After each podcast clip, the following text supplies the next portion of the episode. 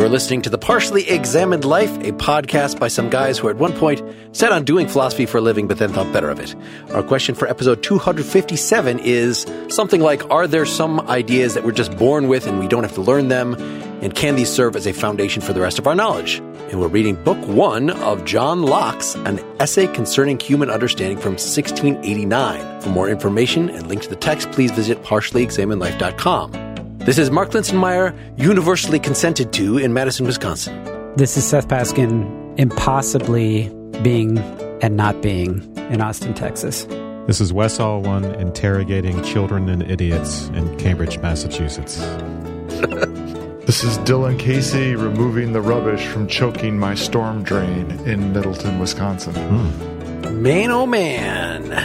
Mr. Johnny Locke, we skipped this one. early on. We went straight from Plato, recollection theory of knowledge. There is stuff that we, when we're doing math problems, we just realize, I guess we knew this already. I guess even an uneducated slave boy in the Meno, for instance, can find that he has geometrical knowledge and skipped right to Hume, that the only thing we know is what we've experienced. And we missed a few links and since we've uh, covered Descartes in much more detail recently in the last year than we did at the very beginning of this podcast 11 years ago, this seemed like a good time to come back to a guy responding directly to Descartes, among many other people, and who, of course, then was hugely influential on David Hume because of my own upbringing, I have never thought of John Locke as an epistemologist or as an epistemology guy. That probably says more about the gaps in my philosophical education and the fact that I know him from reading political philosophy. I couldn't help but think all the time when I was reading from the epistle onward about his political philosophy. What's lurking behind why he wants to understand this his anti-authoritarian attitudes. Dylan, do we read this at St. John's? I know I've read some of it in philosophy. Probably not this part. Yeah, I took a survey course. Actually, when I was in high school, I enrolled in college just to take philosophy classes. So I know I read pieces of this there, and I've read bits and like a few months ago, I was looking at stuff about primary and secondary qualities, and I dipped into the book to see what he had to say about that. And it's really interesting, but we'll get to that in the next episode. But it's hard for me to now remember what I knew or didn't know about this book before I started reading some of the secondary sources that I've been looking at. But I think I was surprised by the first chapter's focus on innate ideas. So, as we'll see, Locke is an anti nativist. He doesn't like the theory that there is such a thing as innate ideas and spends all of book one arguing against that. That was a big surprise to me, as were the kinds of arguments involved, because they seemed pretty weak and straw mannish. So that surprised me, and that got me to get into some of the, the secondary literature. And, and of course, I found that, yes, he's commonly accused of kind of creating a straw man in this first book. But contemporary philosophy is a product of developments from these sort of ideas that are developed in this period that have to do with a kind of crisis in faith around epistemology, one that has something to do with the advent of modern science and the realization, for instance, that, hey, when I see color, it's particles of something bouncing off something else, and the color may not actually be out there, and those sorts of considerations. And so you get this epistemology of, of ideas, which may or may not reify ideas in an unsavory way, but it's something that, of course, is taken up and Locke's not the first, obviously, but this is kind of a pivotal moment. So the, all of this stuff gets taken up, and one of its natural consequences is idealism and many of the developments. And you're saying that it leads to Kant. So yeah, but it leads also, you know, when people talk about social construction, that has its origins in the primary secondary qualities distinction. This whole idea, I mean, yes, Kant sort of puts construction on the map, but it all starts here. Whether I'm being brought back to my youthful roots or whether they're being thrust upon me. I'm not sure. But when we went to school, typically there was a class called the empiricists, Locke, Berkeley, Hume, right? And the rationalists, Descartes, Kant, Leibniz. It was like a dodgeball game or a volleyball game. You know, you had the rationalists against the empiricists. And, you know, the enterprise was who do you agree with? Do you agree with the rationalists or do you agree with the empiricists? And of course, Locke has his political philosophy, which is also hugely influential. And, but, you know, I'm used to thinking about him in terms of this rationalist empiricist debate. But in rereading the text, I was struck by how, from a as Wes alluded to, almost a quasi scientific approach that, you know, ultimately what he's interested in doing is justifying the foundation of knowledge, which is what Descartes wanted to do. But for the purposes of science, he wants to be able to say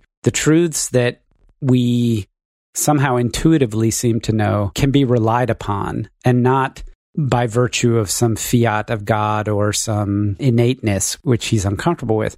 He's trying to basically do science. This is his way of grounding science, which is a project that we've seen time and time again for these early modern thinkers. And so the good news is it's broken into lots of small sections and is very readable, but the sentences are very long, have a lot of commas.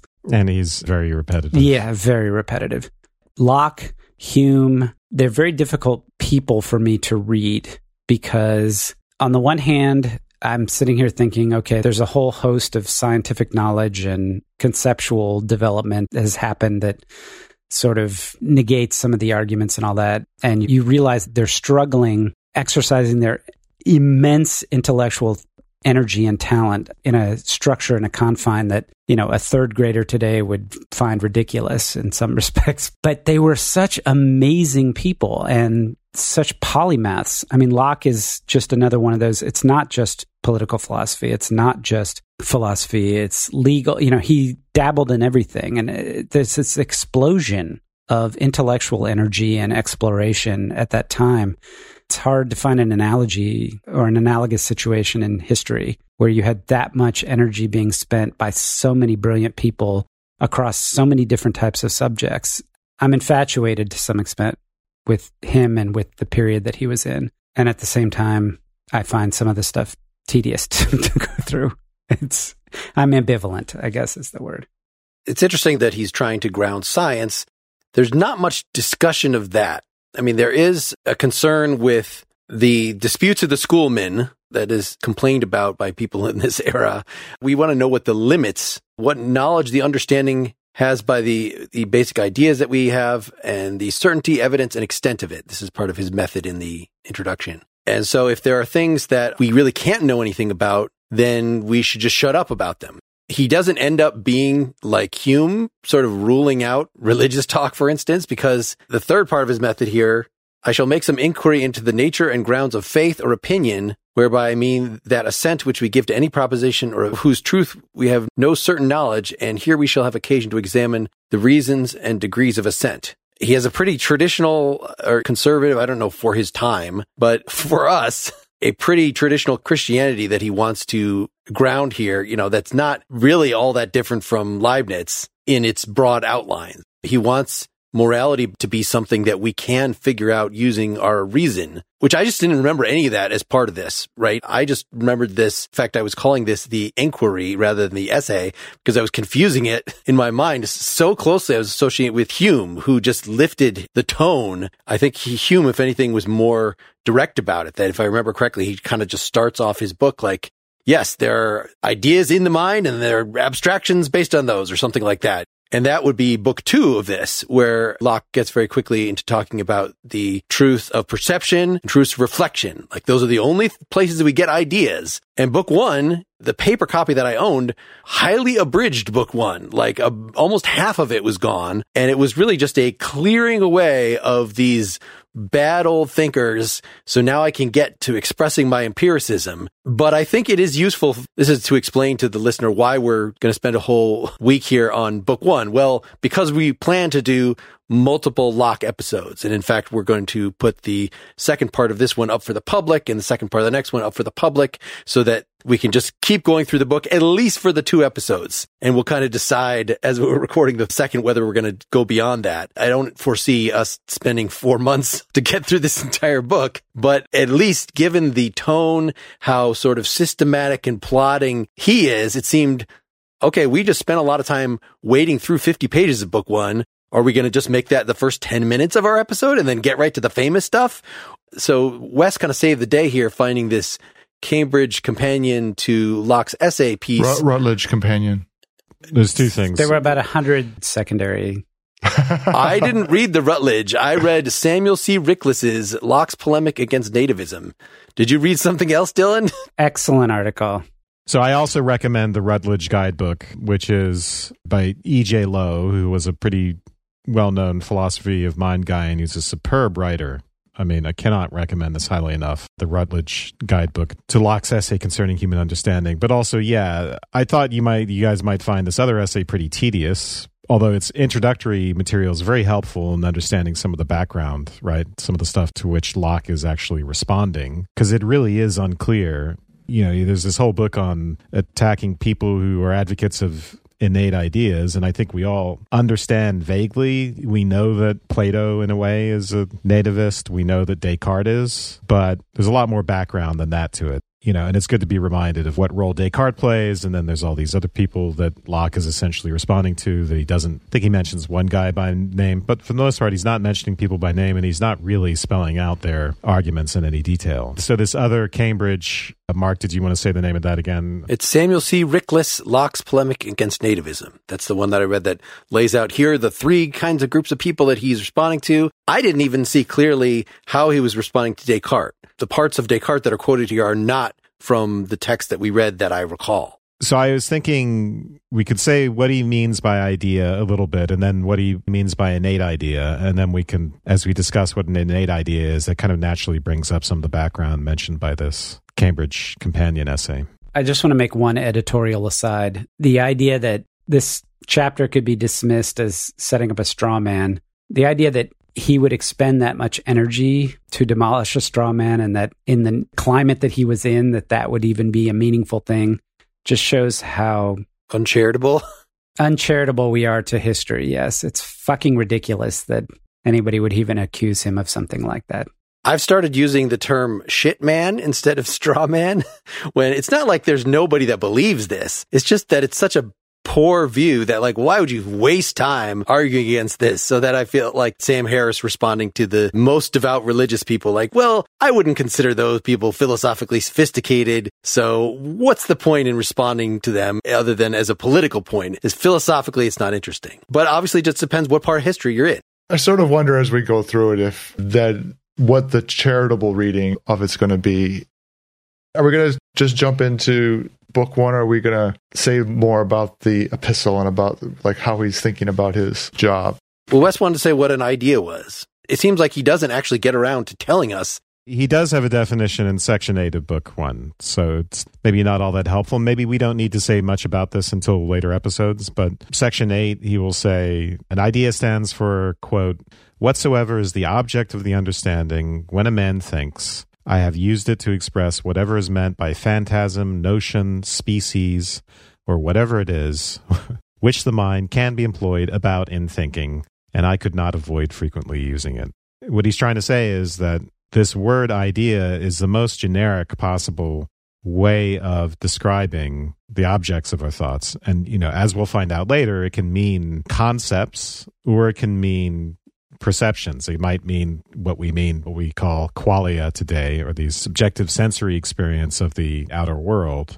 But it's an interesting formulation because it makes it sound as if he's setting up this kind of intermediate. It sounds like he's reifying ideas in a sense, right? So he's setting up this intermediate mind world, and it almost sounds like he's creating an analogy to perception that goes on within the mind. So instead of, for instance, our usual talk about perceiving an object, it sounds like what I perceive is perhaps, and this is something Locke is frequently criticized for, and perhaps unfairly. I think we'll find that out as we go along. But it sounds like the object of the perception becomes the idea itself, and we get this what's been called a veil of perception that stands between us and the world. So what we get immediately in this idea is a challenge to naive realism. I think the use of the word idea carries a lot with it. When I read this idea, I'm pretty sure I understood it along the lines of what you're describing, Wes. But to me, it's incredibly imprecise, except insofar as the activity of thinking is working on ideas. And so if that leads to the notion of a veil of perception that whatever we perceive in some kind of raw way, whatever that means, is then transformed into ideas that we actually do thinking on, then that sounds like that's what he means. I have a completely separate set of questions about how you could possibly do anything different. It just seems utterly unobjectionable that the activity of our thinking is using something. And uh, those things, I'm just going to call those ideas. I'm going to be deeply imprecise about that. And I'm going to conflate all kinds of things like concepts versus abstract versus particulars, all that. I'm just going to call them all ideas. And I'm not sure that he made that up. I think that this is kind of common parlance. We'd have to look at Descartes more closely. You know, does he have a similar idea? But that was my sense. And the reason it sounds so weird to us is because of the subsequent objections to that. That essentially he's performing some kind of mental atomism. The idea is kind of the basic unit of thought you might have an idea that then you analyze. This doesn't happen in this book. This, this happens a little in this book, actually, where he considers like the notion that God should always be worshiped or something. And so, you know, one of his opponents has said that is just something that it just comes. It's an innate idea. It's built into us. And he said, well, look, that clearly is made up of two ideas, the idea of God, the idea of worship. So right there, you got a complex idea made of simple ideas. It seems like it just follows from grammar, but you might want to say, like Wittgenstein, you know, we did our Tractatus episode. No, actually the basic unit is the proposition, is actually the joining of those two things. There is no considering the merely the subject by itself. And I think Locke gets, as we get into this book, as he drills down, he is troubled by these things. So we are going to talk about basically do metaphysics eventually in this book where he's considering the relationship between a substance and all the various properties that it holds. Am I wrong that he's the guy who actually I don't know where he I know Berkeley when we covered that he very much disbelieved that there is some sort of basic substance that then has all the properties like no the complex thing is just a bundle of properties because it's just that's what we experience. That's Hume. Okay. So we're ahead of ourselves. Locke does bring up the idea because part of this, when he's trying to figure out of all these different ideas that we're talking about, which ones do we think are innate? So some past thinkers had put forward the idea of substance as one of them. And he doesn't dwell on it here, but he says, I don't even know what the hell you're talking about. Substance. When I experience something, I experience its greenness and its roundness and its squishiness or whatever properties that it has the idea of the substance that has all these things, like, I don't even know what the hell that is. How did you get to substance? It's just one of the things he brought up. Wes was talking about ideas. What he brings up at the point that Wes mentioned is he's just, I'm going to use this word idea. It can mean a lot of different things. I think you understand what I mean when I'm talking about it. My real question, our first inquiry then shall be how they come into the mind. So there's some kind of activity in our mind, and that activity is directed towards something. I'm going to call it an idea. I think we can all universally agree. The question is, how do we get ideas? That's basically it, right? That strikes me as unobjectionable, as Dylan said. That that is the goal, the first part of the inquiry. And then once he figures out, just paying attention to our experience, how he thinks we get ideas, then he's going to jump and actually rule some of them out to say, given how we get ideas, some of these things these philosophers talk about, did you get these ideas that way? No, I guess they're not legitimate ideas. Should we move on to what it is innate ideas are and why people are motivated to think that there are such things as, as innate ideas? So, Dylan, did you want to talk about the preface? We can do it however you want. I mean, he he lays out some interesting things in the epistle and in the introduction. I think uh, just about what his goals are and why he's doing it. But maybe that's just all sort of pro forma stuff from early modern folks, you know, well, I think some of this will come out of the discussion of what innate ideas are. If we get into some of this background that we were given to in the Cambridge essay, one of the motivations for saying that they're innate ideas, it's something we're familiar with from Hume, which is the idea that there are some things that cannot come in through the senses. So for Hume, causality is not something that can come in through the senses. You get perceptions, right? The sensory data, but there's nothing there's no organ on the body that can somehow take that in. So that's one motivation. It's worth saying that when we talk about innate ideas, we're dealing with two different types. So one of them theoretical, one of them practical. We're on the sort of theoretical bent right now. Well, I just wanted to make a practical question or practical point because the section, the chapter is at least chapter two is no innate principles in the mind as opposed to no innate ideas. And given that he said that, like, I mean, this is like two paragraphs later, I took that to mean principles as at least ideas as this sort of general amorphous class of things that are the contents on which thinking happens. And principles are one of those things. So, in some sense, principles are an example of ideas. Very roughly, that's the way I was interpreting it. It's a little confusing because he will later say that propositions are made up of ideas and, and just the way we might expect. But for the sake of this chapter, it's an argument against innate ideas, but really it's an argument against innate principles, which of course are built up of supposedly innate ideas. So, for instance, an innate idea, for example, is just the idea of God. That's a possible innate idea. One of the theories is that our soul is kind of stamped with these things. We have the idea of God built into us by God for various reasons. But a principle might be that by being virtuous, we worship God. So we get principles in propositional form. Or another practical principle would be, you know, the golden rule do unto others as we would have done unto us. But there's a large set of candidates for this, right? That take the form either of just ideas or propositions or principles. So the law of non contradiction, for instance, which is the one that Locke will use the most in here. That's a, an example of what was thought to be an innate idea. The whole is greater than the part, certain mathematical principles. Well, all the common notions from Euclid, right? I mean, he doesn't mention them, but those like leap Yeah. out as the ones that they would all know. The angles of a triangle totaling to 180 degrees, which is something that he does mention. And then even the fact that we can do schematization when we do proofs, right? So the idea that we could prove something about a particular triangle in a diagram and know that that applies to all triangles of that type. That capacity for to schematize in that way was also argued by some people to be require innate ideas of perfect triangles for instance.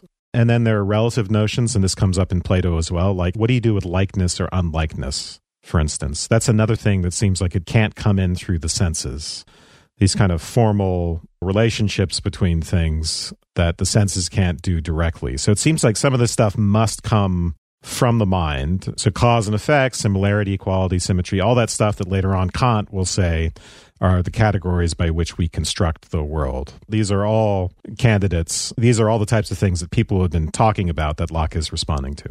It seems like saying that they come in through the senses. It's going to have to be an account of how you build it up out of experience and the difference between something being a innate capacity versus an innate principle. When I started trying to figure out what the difference between those two things, it seems like there's a wedge that they come into, right? Or maybe it's just a blending where at some point one person's capacity ends up becoming another person's principle because the principle in the mind becomes the manifestation in concrete form of the capacity. Yeah. It is a very weird picture of the mind, just based on what we've said about ideas so far, that we're going to have to get into when we get to book two next time. But people are probably familiar with the idea of tabula rasa, as opposed to there being innate ideas.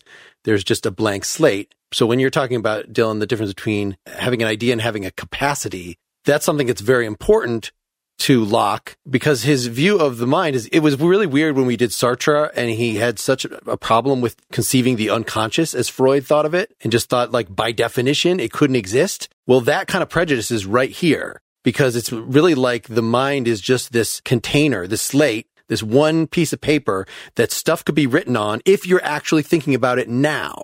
And then when you stop thinking about it, it's gone. It's blank again. You know, he's going to have a lot to say about memory, but memory is not going to be like another part of the mind that's like the part that we're conscious of. That's like, well, when I'm not thinking about Abraham Lincoln, Abraham Lincoln is still back in a different part of my mind in the unconscious part being just the way he was when I was thinking about him. Like, no, it's just gone, but we have the capacity to revive that idea. We've heard about him. We've seen a picture and we can revive that. So it's a very like overly simple picture of what the mind is. And clearly there's a lot of stuff that the brain does that he's not going to consider part of the mind. He's actually not that interested in how the mind and the brain come together. The thing that was the big problem for Descartes. He is more like a phenomenologist than I expected, that he's really just, what are we actually experiencing? And anything else that the mind can do, well, that's kind of like I don't know, go do some brain science or something. I'm talking about the mind and we can all just reflect on our experience. And this is what we see, these ideas and how they're logically related to each other in experience.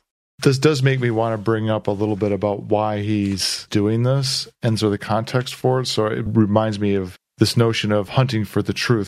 I think you're right, Mark, that there's something that feels remarkably draft quality. There's a lot of sort of simple things he's thinking through or that feel like they're simple. But he's clearly in this situation where, look, we have to start talking about how we think about things in order to make sure that we can make progress in hunting for what is really true in the world. So this reminds me of someone like Descartes, for instance, you know, the whole rules for regulation of the mind and how we're going to get certainty and how we're going to know things in the world. And he says, for the understanding, like the eye, judging of objects only by its own sight, cannot but be pleased with what it discovers, having less regret for what has escaped it, because it is unknown. Thus, he who has raised himself above the alms basket, and not content to live lazily on scraps of begged opinions, sets his own thoughts at work to find and follow truth, will not miss the hunter's satisfaction. Every moment of his pursuit will reward his pains with some delight, and he will have reason to think his time not ill spent, even when he cannot much boast of any great acquisition. From the beginning, he's talking about this activity that we have that we are hunting for true things. And if anything, that's the kind of thing that one would think that drive is innate, right? Just like, you know, at the beginning of, I think it's the ethics, Aristotle, everyone reaches out to know.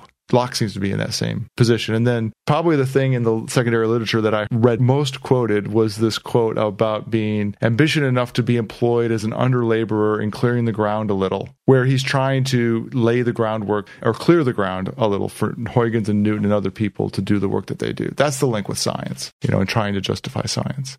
So of course, we all are born knowing how to breathe, for instance. We don't have to like watch somebody, watch your parents and then figure out how to breathe. So of course there's inborn something, but not ideas, not principles, not things actually in the mind. Those would be in the body somehow, capacities.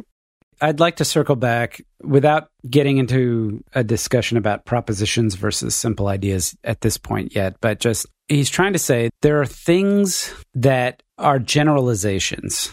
It's not abstract.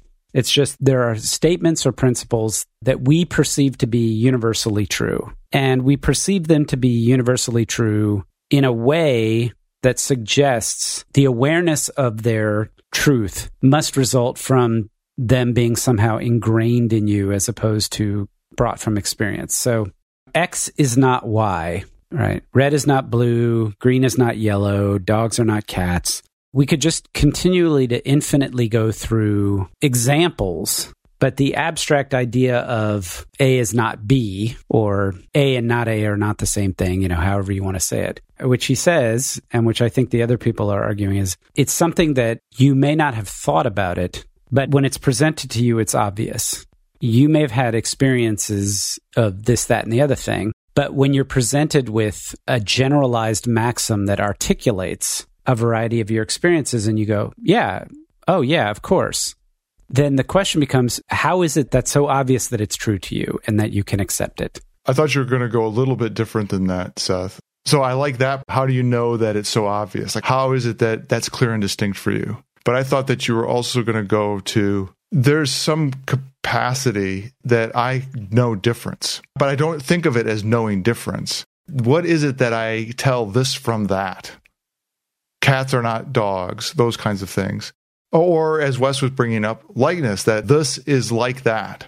What I thought you were going to go to is that, that that is somehow an innate capacity that we have, but it's not yet a principle, and that there's a step to be made to say that two things cannot be alike in exactly the same way and be different from one another or the law of non contradiction is an extrapolation. Locke, I think, says at the very least that if I take that information of dogs are not cats, my experience with the world of distinction between this and that, that that is somehow raw experience. And then I have an action that happens that allows me to then extrapolate the law of non contradiction, that that is not an innate idea. That is a built or constructed idea that I can see as informing all kinds of other things as maybe being true. Well, I guess we have to talk about the way he thinks that's going to be true.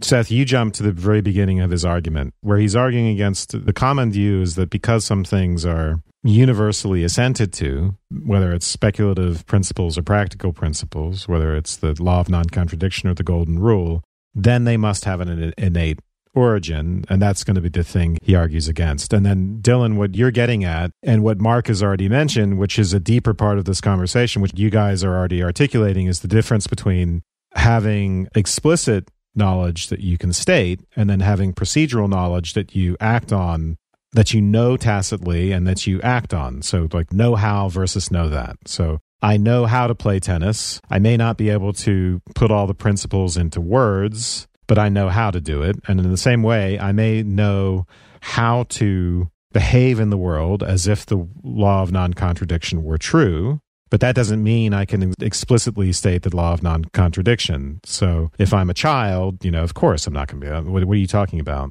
The same thing can't be and not be in the same respect at the same time. I don't know what you're talking about. They have to get older before they're going to understand something like that. But you can see in the way they behave in the world, right, that they embrace the law of non contradiction. So they would never, for instance, try to do what they've gotten split brain people to do in experiments, which is to try to do two opposite things at once because one side of the brain doesn't know what the other side is doing. A child, of course, assumes that it can't do two opposite things at once. It seems bizarre when you state it, but yeah, that's implicit in our behavior. We know not to do something that stupid. But anyway, that also gets us towards the difference between a capacity and being able to have principles that we can state. Because it seems like in the end, what Locke is going to want to say is that there is something innate. It's just that he wants to make it a very broad capacity for abstraction, for instance. And then we can use that based on experience to develop more specific capacities, for one thing, but then also to be able to state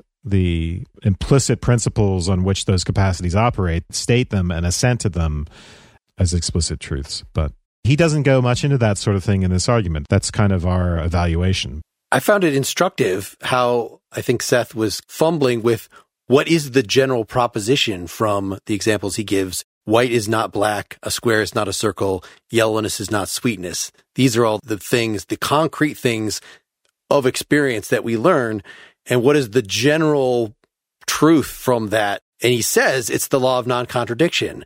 But the fact that you know, a square is not a circle. That's not the law of non-contradiction. It's actually an interesting reconceptualization. Like Dylan or Seth was saying, something like Leibniz's law, like something can't be exactly the same as something else and also be different. like these are getting to the law of non-contradiction from concrete things in the world is actually pretty difficult. I mean, other than like, it's easier when you're talking about propositions rather than ideas because like it's raining and it's not raining at the same time. Like, okay, that is the classic the cat is on the mat, the cat is not on the mat. Those are the, the examples that we give. But if you actually try to put it in terms of just ideas, yellowness and blackness or something like that, it's kind of difficult. So I think part of what's confusing here, yeah, I'm not sure if Locke is giving bad examples of the law of non-contradiction or if he's thinking of something else to which he's just not explicitly telling us because he is responding to people who will say these relative notions like likeness and unlikeness are things that we can't sense, right? Which makes sense. Like if you're very literal minded about this, the certain relative formal qualities of objects, it's hard to conceive of how they would come into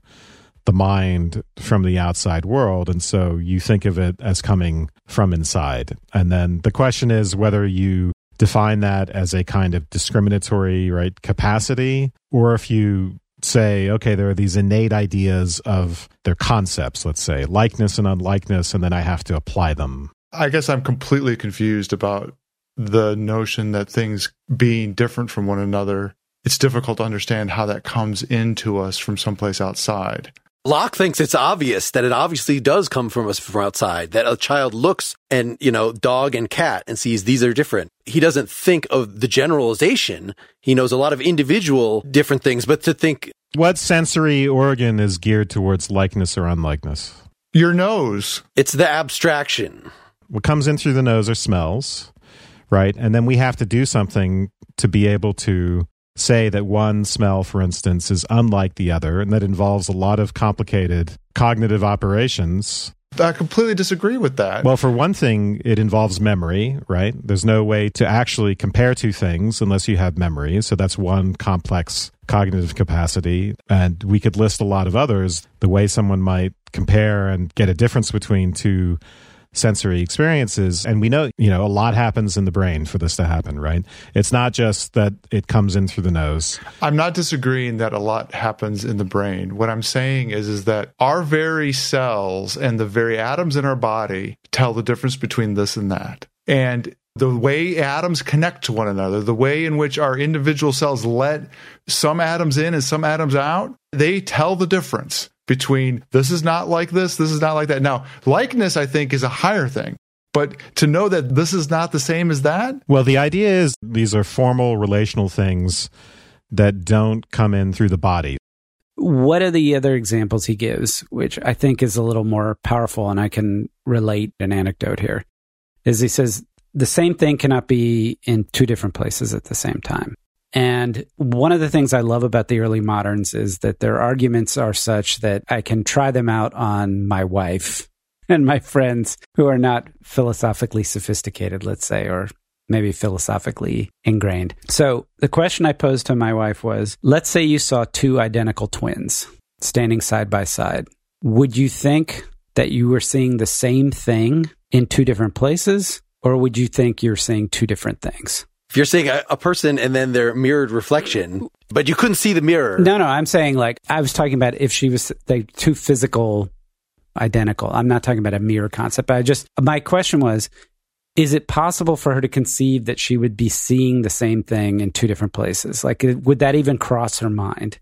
Most identical twins are actually time travelers that have just come back. And of course she said no. Obviously, if I saw two identical things in two different places, the first thing she would go to would be to assume they're different and then try to figure out why they look, you know, like, in other words, you automatically assume difference with physical separation. And so I was like, why do you know that or why do you believe that? And she's like, I have no idea. And I think that that's part of what Locke is getting to is this is the problem statement, if you will, that Locke and the people he's responding to have is there's a certainty about that knowledge and there are nuances about whether you're aware that you know it or not that Locke gets into, whether that even makes sense or not. But there's certain propositional content in your mind, and maybe now I'm talking myself into what you guys were talking about earlier. Maybe we're just talking about capacity. You know, Seth, you're still talking about likeness in in a sense, a variation on likeness and unlikeness, which I think is a good example because it you know, a lot of this stuff has to do with the concept of a relative notion, then the idea that it can't come in through the senses. So just try to think about this in a very concrete way about the way an early modern is thinking about perception, right? They're thinking about, in terms of a corpuscular theory, they're thinking of the world mechanically. And they're thinking of seeing an object, for instance, as involving particles bouncing off the object and coming into the eyes and the eyes having the capacity to be in affected in a certain way by them. And so, suppose I take two similar people, let's say, or I could give a simpler example of two similar objects of some sort. I can imagine light hitting one object and coming in through the eyes. I can imagine light hitting the other object and coming in through the eyes. But what never happens is that the likeness, the fact that they are like each other, that light bounces off some entity out there called likeness and then comes in through the eyes. What instead has to happen is there's a bunch of complicated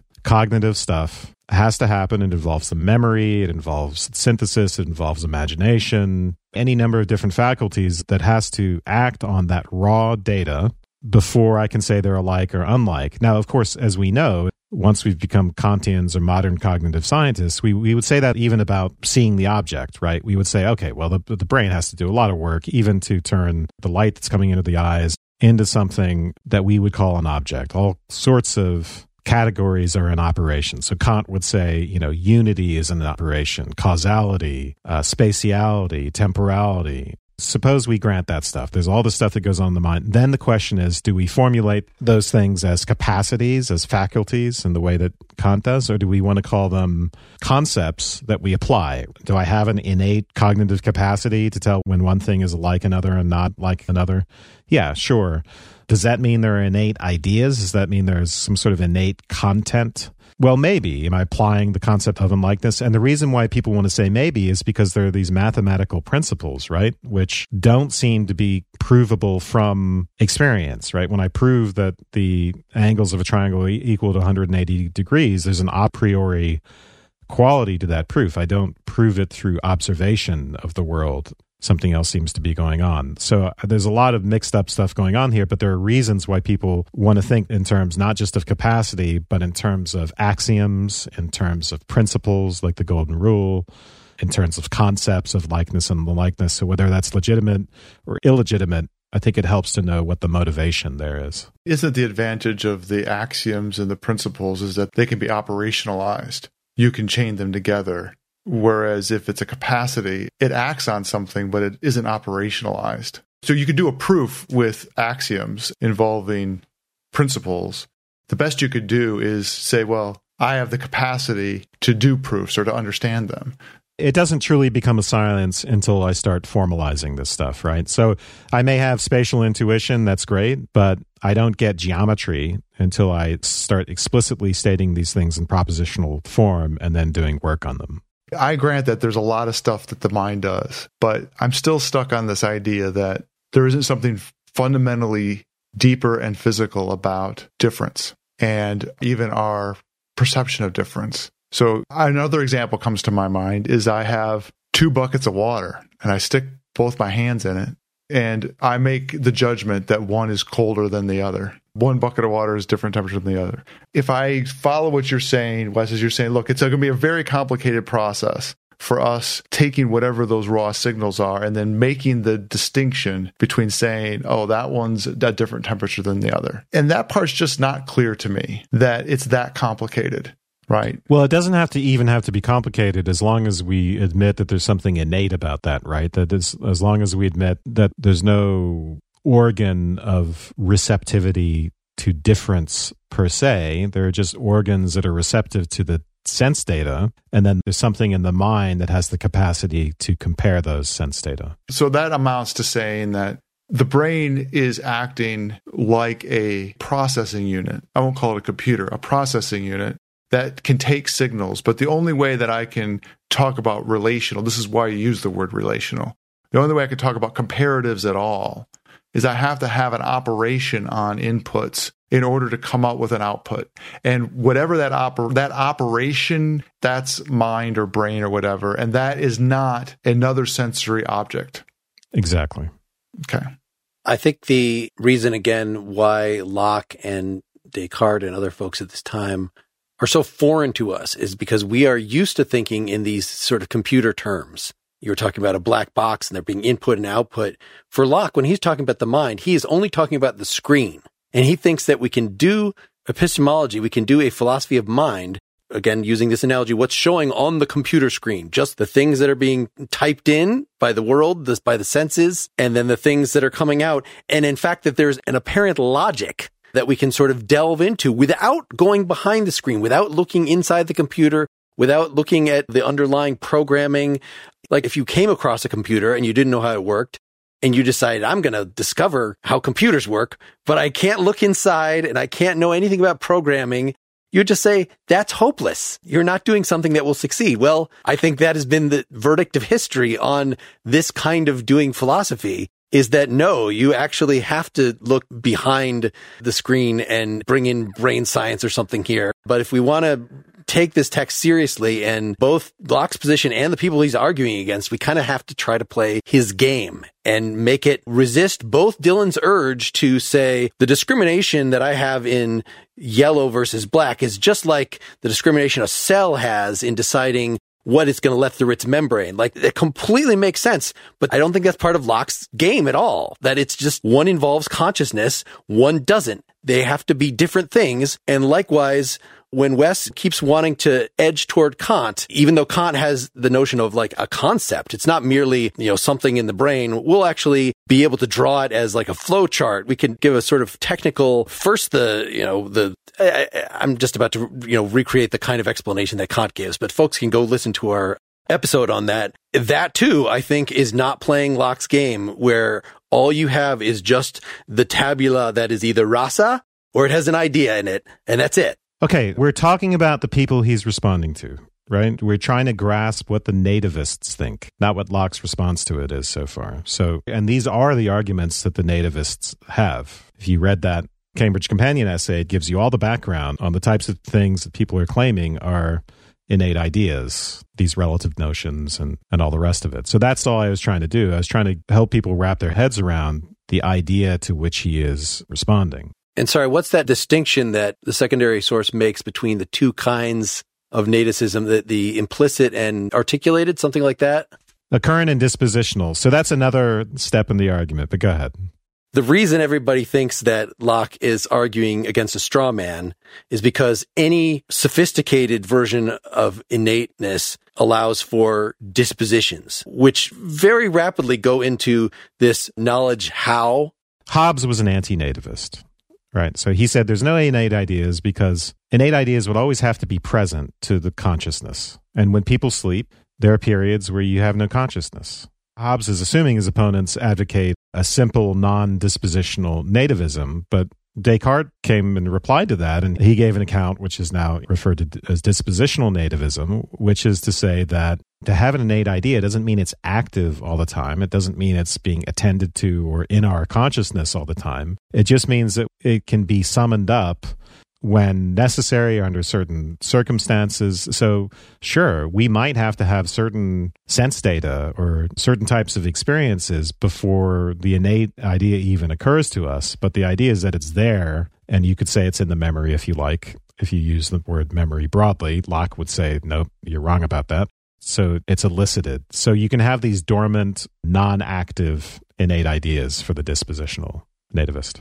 He has some arguments in here against that more sophisticated dispositional nativism, but most of it are like Hobbes against occurrent nativism, against the idea that if you have knowledge, you must know that you have that knowledge, right? So yes. it sort of rules out in advance Plato's model of innate ideas that you then remember. Right. Yeah. Somebody has to, like in the Meno, guide you through doing the geometry exercise. And then you realize that you had this knowledge all along. That is something that I don't think Locke explicitly considers, which is weird. Of course, of course, he read play, the Meno. Well, he does when he talks about memory. So he says towards the end of our reading, at section twenty of chapter four, where he'll say the innate idea is you can't say they're hiding in the memory because memories are something which they involve things which have been conscious at some point and when you remember them, they have the mark of repetition, right? You know that it's not a new. There's something there to distinguish it from just having a new perception. The memory says, okay, this is not an active perception, but it's something that's been perceived before, and I'm calling it. So the, the memory has a little metadata, let's call it, that tells us that it's a memory.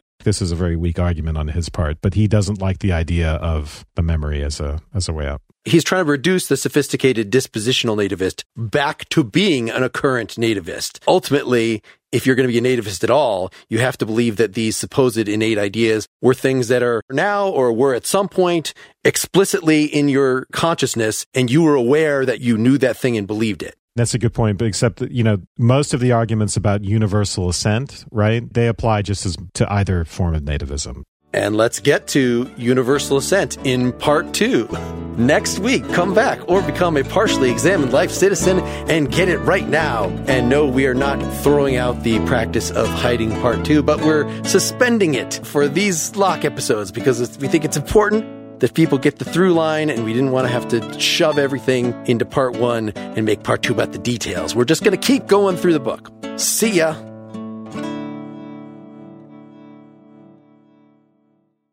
Only 4% of universities in the U.S. are R1 research institutions, and Temple University is one of them.